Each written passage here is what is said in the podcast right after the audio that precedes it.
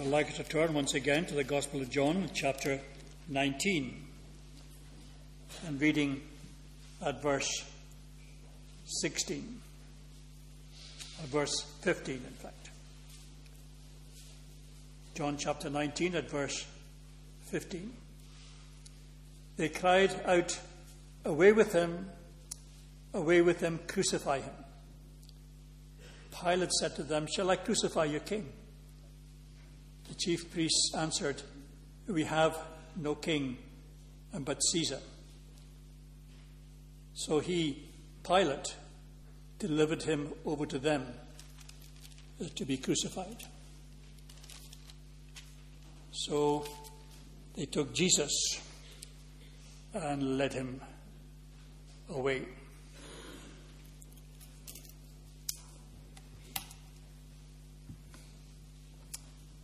It's a remarkable fact that the Gospels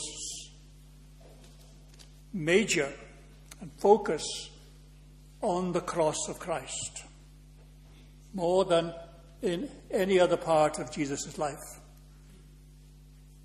We'd have thought that in trying to propagate Christianity, in trying to, to bring a good reputation upon Christianity, the gospel writers would have declared many of Jesus' miracles, many of the good things that he had done.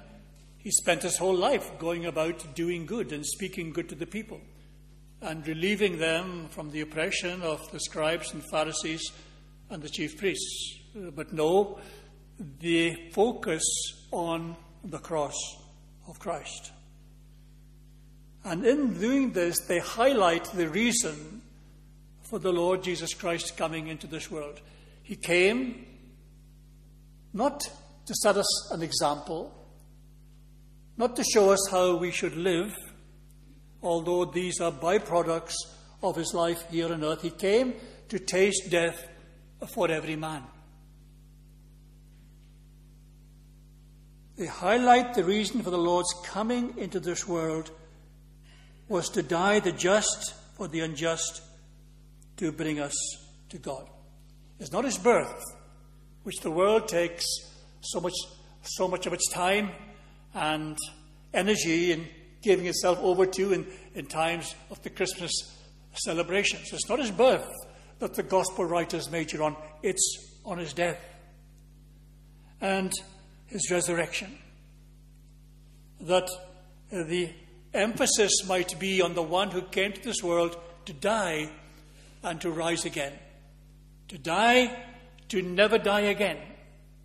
To rise again, that he might be a prince and a savior forevermore. The Gospels remind us in all of their of nature that the road that he walked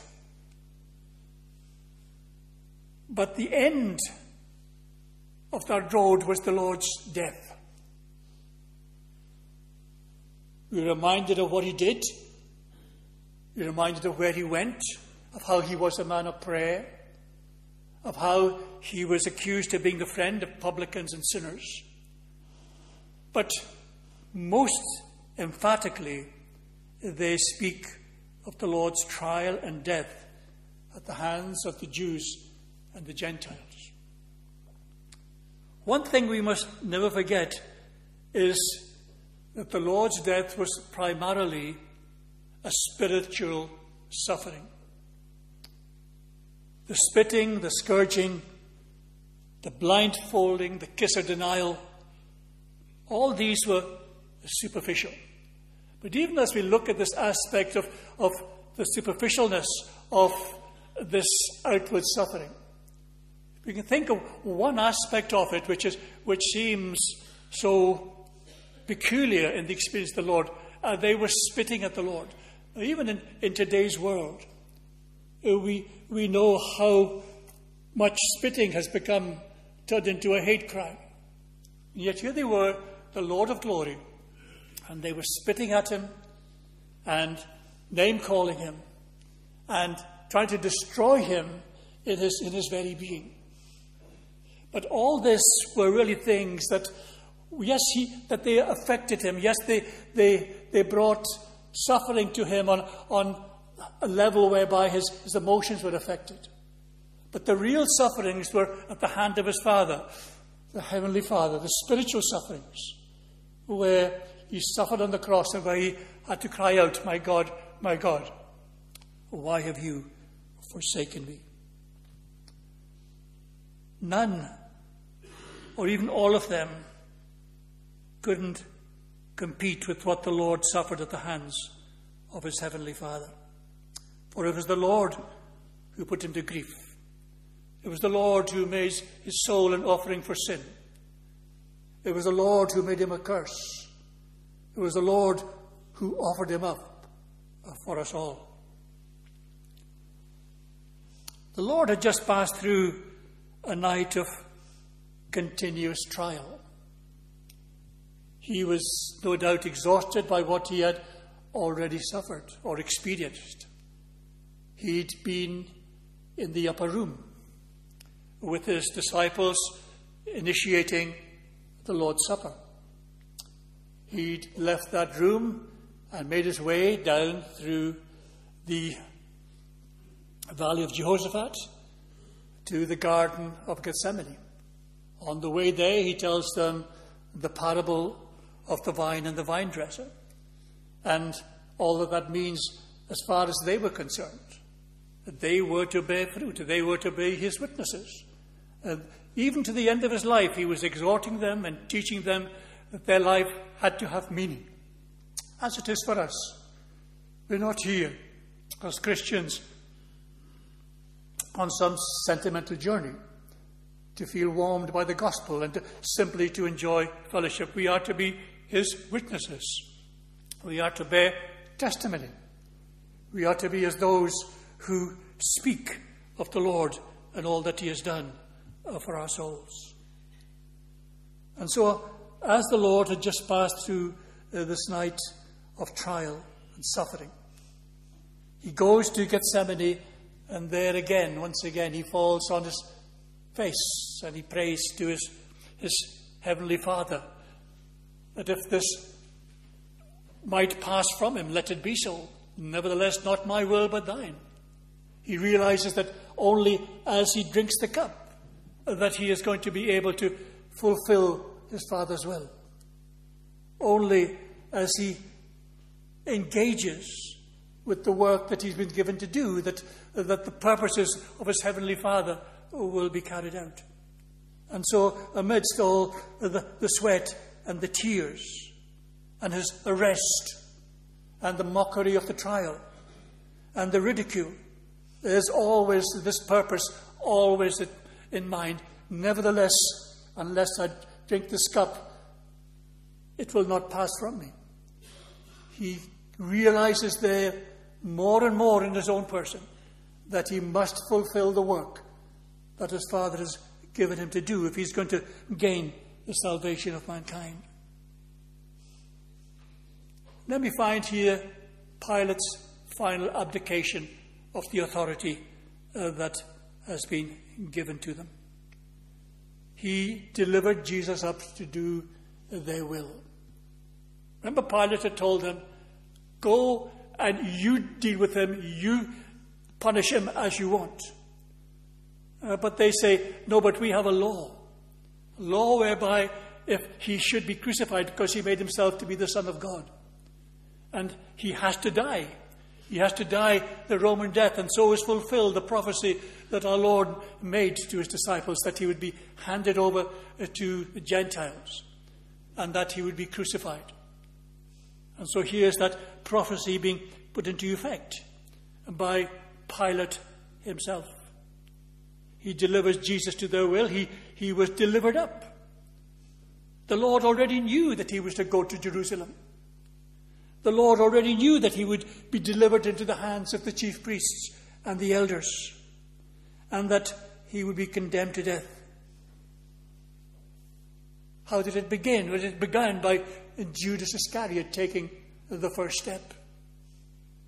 From there, he's taken to Caiaphas' judgment hall. The the house of the high priest. And there the ultimate sanction is given to the Jews in Caiaphas' own words. It is expedient that one man should die for the nation and that the whole nation perish not. It was Pilate's part to deliver the Lord into their hands. It was the Jews' part to receive him. The Lord tells us, or John tells us, that the Lord came to his own and they did not receive him. There's a, there's a play on the words here in, in, the, in the narrative of John's Gospel. We have it there in the beginning, in the passage I read. He came to his own, but his own did not receive him. And here uh, we have this, this other wordplay that Pilate delivered Jesus to them, and they did receive him.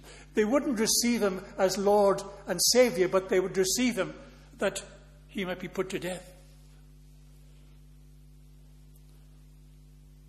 They wouldn't receive him that they might have life, but they did receive him that they might put him to death.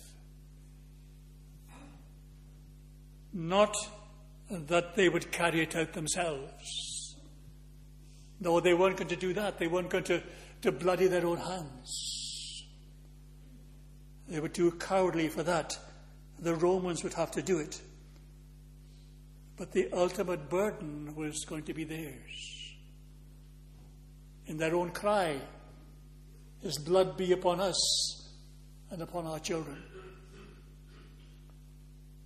They had laid hands on him in the garden, taken him to Annas and to Caiaphas, arranged a trial. They mocked him. And when morning came, we're told at the sixth hour, first thing in the morning, they took him to Pilate's praetorium. There they stripped him. There they scourged him. There they, they clothed him with a robe and put a reed in his hand and cried, Hail, King of the Jews! Nothing short of death was going to satisfy them. And now the bonds were taken from his hand for a short time while he was given the ability to carry the cross. But in his weakened state, that was not possible. He spent a whole day before that, the whole mental energy and the, the whole night in the physical energy of having to endure the trial and the flogging. And then they try and put a cross on him, for him to carry it. And in trying to do that, his body buckles under the weight of it, and he falls uh, to his knees.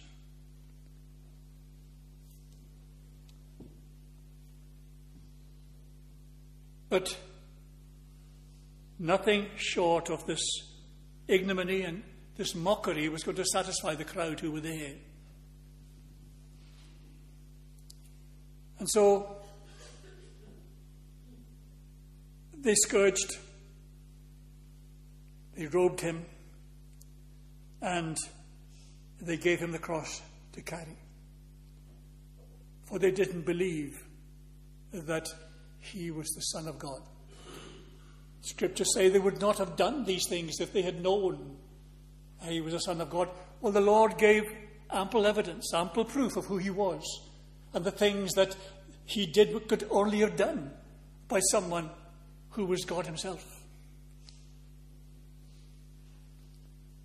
Although he identified as the God who had spoken to Moses in the burning bush, as the God who, who spoke to Abraham, who saw his day and rejoiced in it. He claimed that he and the Father were one. The high priest had even made him confess in the hearing of all that he was the Son of God. It's not as though they were ignorant of these claims. It's not as though he hadn't made them in their own hearing. It was the, the main reason that they had come to accuse him before Pilate and to have him crucified. And it was something they could not forget. It was something that was in the forefront of their mind. Even on the cross, he made himself the, the Son of God. They, they threw this challenge at him. Well, let God deliver him if he will have him. For he said, I am the Son of God. They had refused, as I said earlier on, to see that what he had done could only have been done by God Himself. In the walking on water, in the healing of the blind, the deaf, and the lame, in the raising of the dead. All ample evidence that here was somebody who was, who was more than man. Here was somebody who was engaging in a ministry of mercy and good to the people who would not receive him. And so uh, they led him away. It was, it was common practice in that era for the man to carry his own punishment, his form of death, to carry it himself. And so they laid the cross on Jesus, but the Lord, as I said, was so exhausted he sank under his weight. And so they found another Simon of Cyrene to carry the cross after him. And so they led him away to die for the sins of the world, led like a, a lamb to the slaughter. But in spite of the, the mass of hostility that surrounded him and was directed at him, some lamented. Or sometimes we think that this might have been the Lord's followers, or it might have been the people, those who had been following him while he was giving his, his, his testimony, the women of Galilee. But it seems much more likely that these were the women of Jerusalem, the daughters and wives of, the, of those who had been crying out, Crucify him, crucify him. It was those who had lamented him, and he turns to them and says, Weep not for me, but weep for yourselves. And weep for Jerusalem, because he knew exactly what was going to happen to Jerusalem. That in AD 70, there would be not one stone left upon another. He told the disciples that already on one occasion when they boasted of all the stones and the buildings. And Jesus said, They shall not continue, but they shall be removed one from the other. And he's saying the same thing here to these women Weep not for, for me, but weep for yourselves and for this city, for it shall be destroyed, and you will be destroyed, and you will be cast out from your inheritance. And your house will be left unto you desolate. And so they led him away outside the city gate to a place called Golgotha. See, the law of Moses didn't permit men to be put to death inside Jerusalem. Uh, they had to be removed outside the gate. If you remember what happened in the death of Stephen, the crowd who were accusing Stephen dragged him outside the city wall. And as there, they stoned him and put him to death. And so also here, in the experience of the Lord, they took him outside the city gate to put him to death. It was the same for the Lord. They led him out to a place called Golgotha, the place of the skull, a hill not far away from Jerusalem, where the weather has gouged out the rock to make it look like two eyes in a mouth just outside the city wall, not far from the Damascus Gate, going north towards Samaria. And so it's there they took him. It's there they crucified him. And all this was in keeping with the ancient ceremony which took place on the Day of Atonement when the animal that was offered up was taken outside the gate. The letter to the Hebrews tells us, Wherefore Jesus also, that he might sanctify the people who with his own blood suffered without the gate. So Scripture again and again is being fulfilled in all that Jesus accomplishes, in all that he has done for us and for our salvation. This was the way the Lord had to walk. If his dying was to atone for the sins of the world, this is what he had to do if he was to finish the work that his Father had given him to do. If he could go to his Father with the high priestly prayer, which said, I have finished the work that you have given me to do, therefore glorify thou me. He was already glorified as the second person of the Trinity, but having engaged to finish the work, he had to finish it. To continue in his enhanced and elevated purpose on the right hand of the Most High God, he had to finish the work. Not only for us, but also for himself, that he might receive a name that is above every name, that at the name of Jesus every knee might bow and every tongue might confess.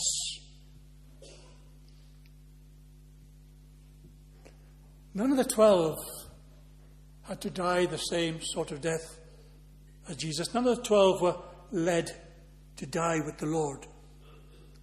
Their time had, had not yet come. And the Lord said to his captors, If you seek me, let these go their way.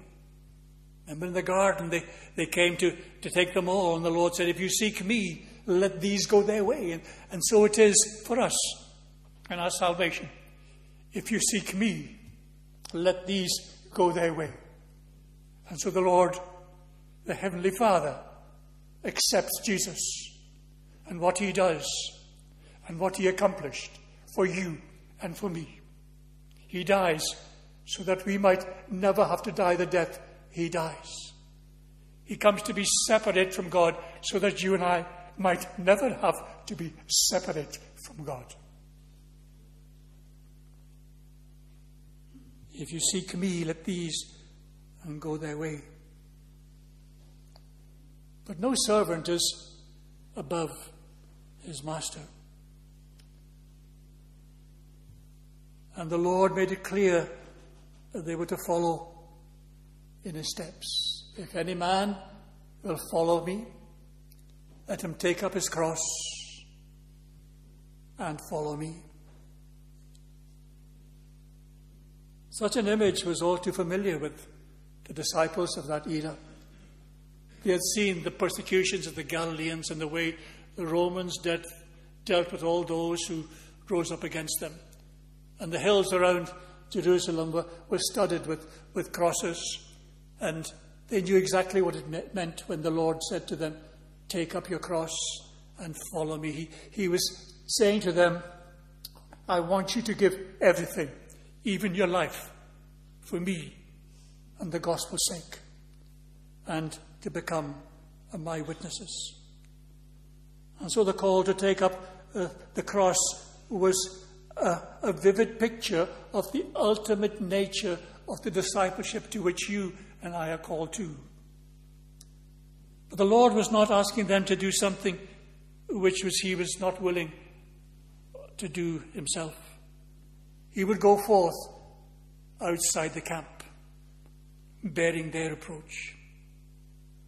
All this may seem very remote from us here in the 21st century, but it should speak to us of the love and the passion and the mercy that there is in Christ Jesus.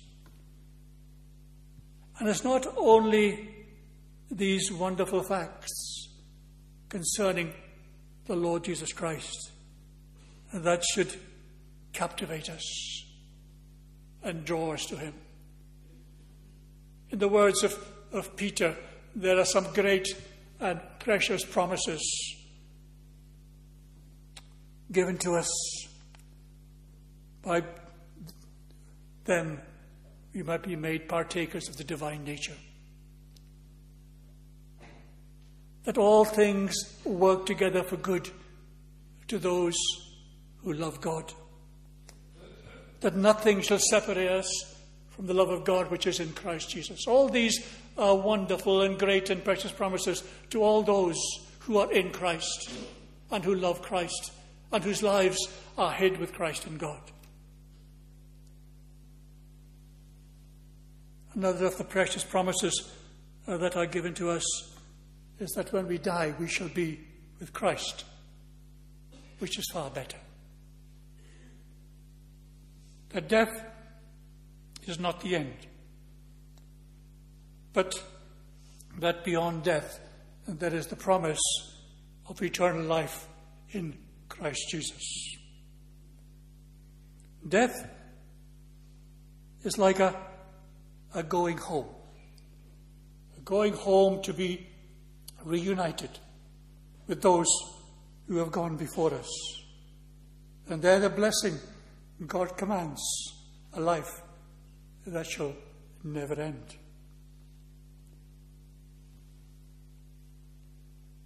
It is said, goodness and mercy all our lives have surely followed us, and in God's house forevermore our dwelling place shall be. Looking back on the life that the Lord has given us, and goodness mercy has followed us in this life, and the promise of the life to come, a dwelling place shall be with Him. Then also, uh, because of what Christ has accomplished for us, one day our dead bodies shall rise. And we shall be forever with the Lord. Our dead body shall rise. Death shall not have the final word.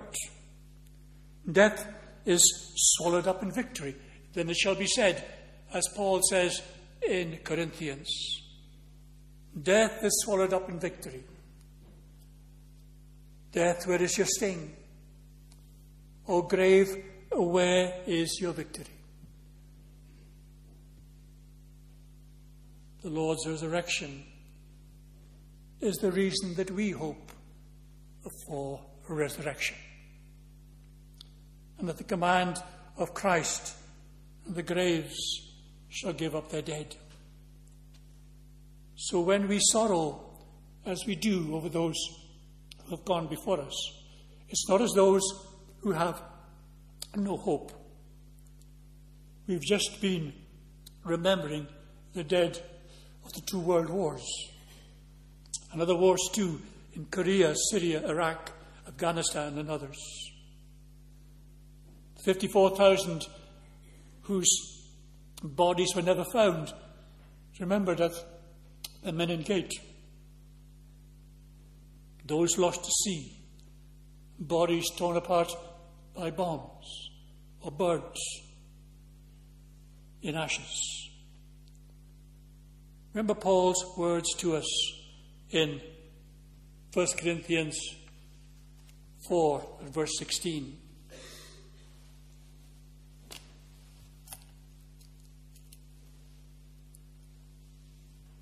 For the Lord himself will descend from heaven with the cry of command, with the voice of an archangel, and with the sound of the trumpet of God. And the dead in Christ will rise first. Then we who are alive and who are left will be caught up together with them in the clouds to meet the Lord in the air. And so we will always be with the Lord.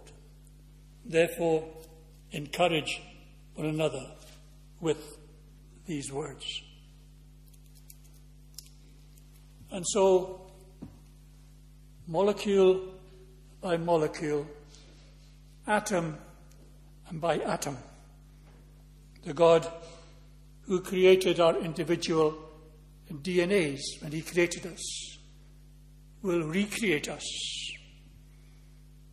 And we will be able to say words like Job did With these eyes, I shall see the Lord, and with these hands, I shall handle him. And so he will recreate us again, even out of the ashes and the dust of death. And as someone has said, what an example of the flash of the will that can. And so uh, we shall ever be with the Lord. But until then, there are these promises of God's faithfulness and grace towards us in this life in Christ Jesus. An assurance of His love, filling us with the knowledge that He loves us with an everlasting love.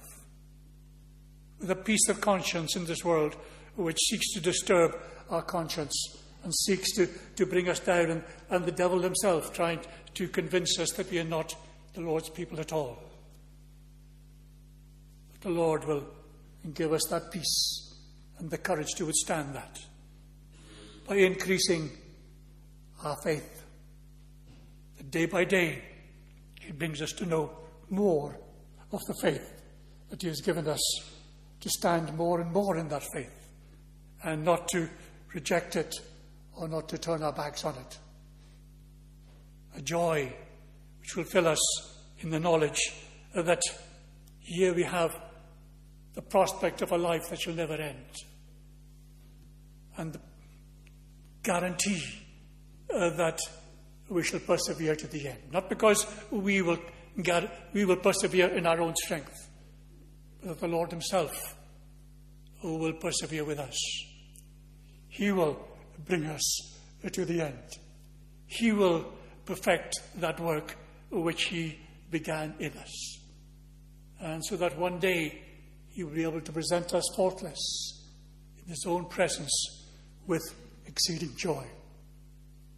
May these thoughts and, and these encouragements and these promises encourage us as we go along life's journey to know that we are here not alone, but truly that our lives are hid with Christ in God. May the Lord then bless these thoughts to us.